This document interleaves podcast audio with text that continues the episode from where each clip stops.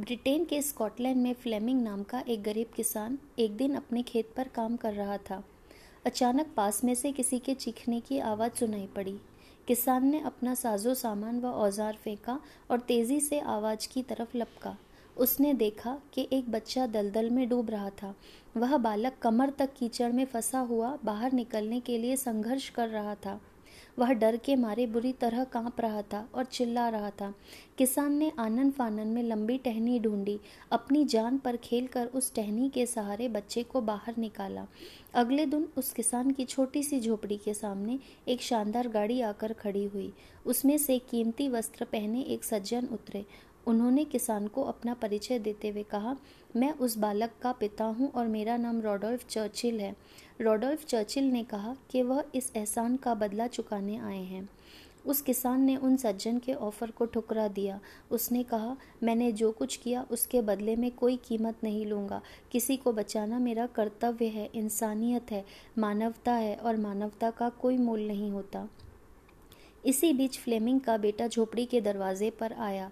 उस अमीर सज्जन की नज़र अचानक उस पर गई तो उसे एक विचार सूझा। उसने पूछा, क्या यह आपका बेटा है? किसान ने गर्व से कहा हाँ यह मेरा बेटा है। उस व्यक्ति ने अब नए सिरे से बात शुरू करते हुए किसान से कहा, ठीक है, अगर आपको मेरी कीमत मंजूर नहीं है तो ऐसा करते हैं कि आपके बेटे की शिक्षा का भार मैं अपने ऊपर लेता हूँ। मैं उसे उसी स्तर की शिक्षा दिलाने की व्यवस्था करूँगा, जो अपने बेटे को दिला रहा हूँ।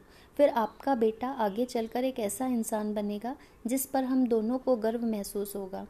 किसान ने सोचा, मैं तो अपने पुत्र को उच्च शिक्षा दिला नहीं पाऊँगा और ना ही सारी सुविधाएँ जुटा पाऊँगा जिससे कि यह बड़ा आदमी बन सके।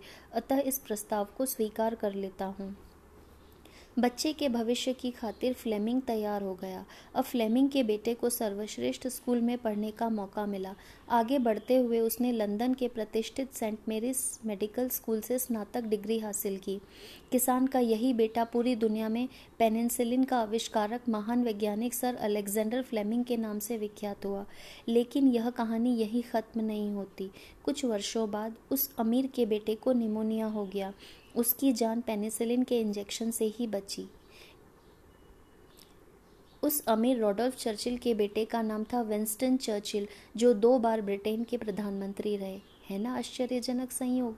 इसलिए कहते हैं कि व्यक्ति को अच्छे काम करते रहना चाहिए। आपका किया हुआ काम आखिरकार लौटकर आपके ही पास आता है। यानी अच्छाई पलट पलट कर आती रहती है। यकीन मानिए, मानवता की दिशा में उठाया गया प्रत्येक कदम आपकी स्वयं की चिंताओं को कम करने में मील का पत्थर साबित होगा। कुएँ में उतरने के बाद बाल्टी झुकती है, झुकने के बाद भरकर ही बाहर निकलती है। यही ज़िंदगी जीने का सार व सही मार्ग है। जीवन ऐसा ही है, जो झुकता है वो अवश्य कुछ न कुछ लेकर ही उठता है। शुभ मंगलम।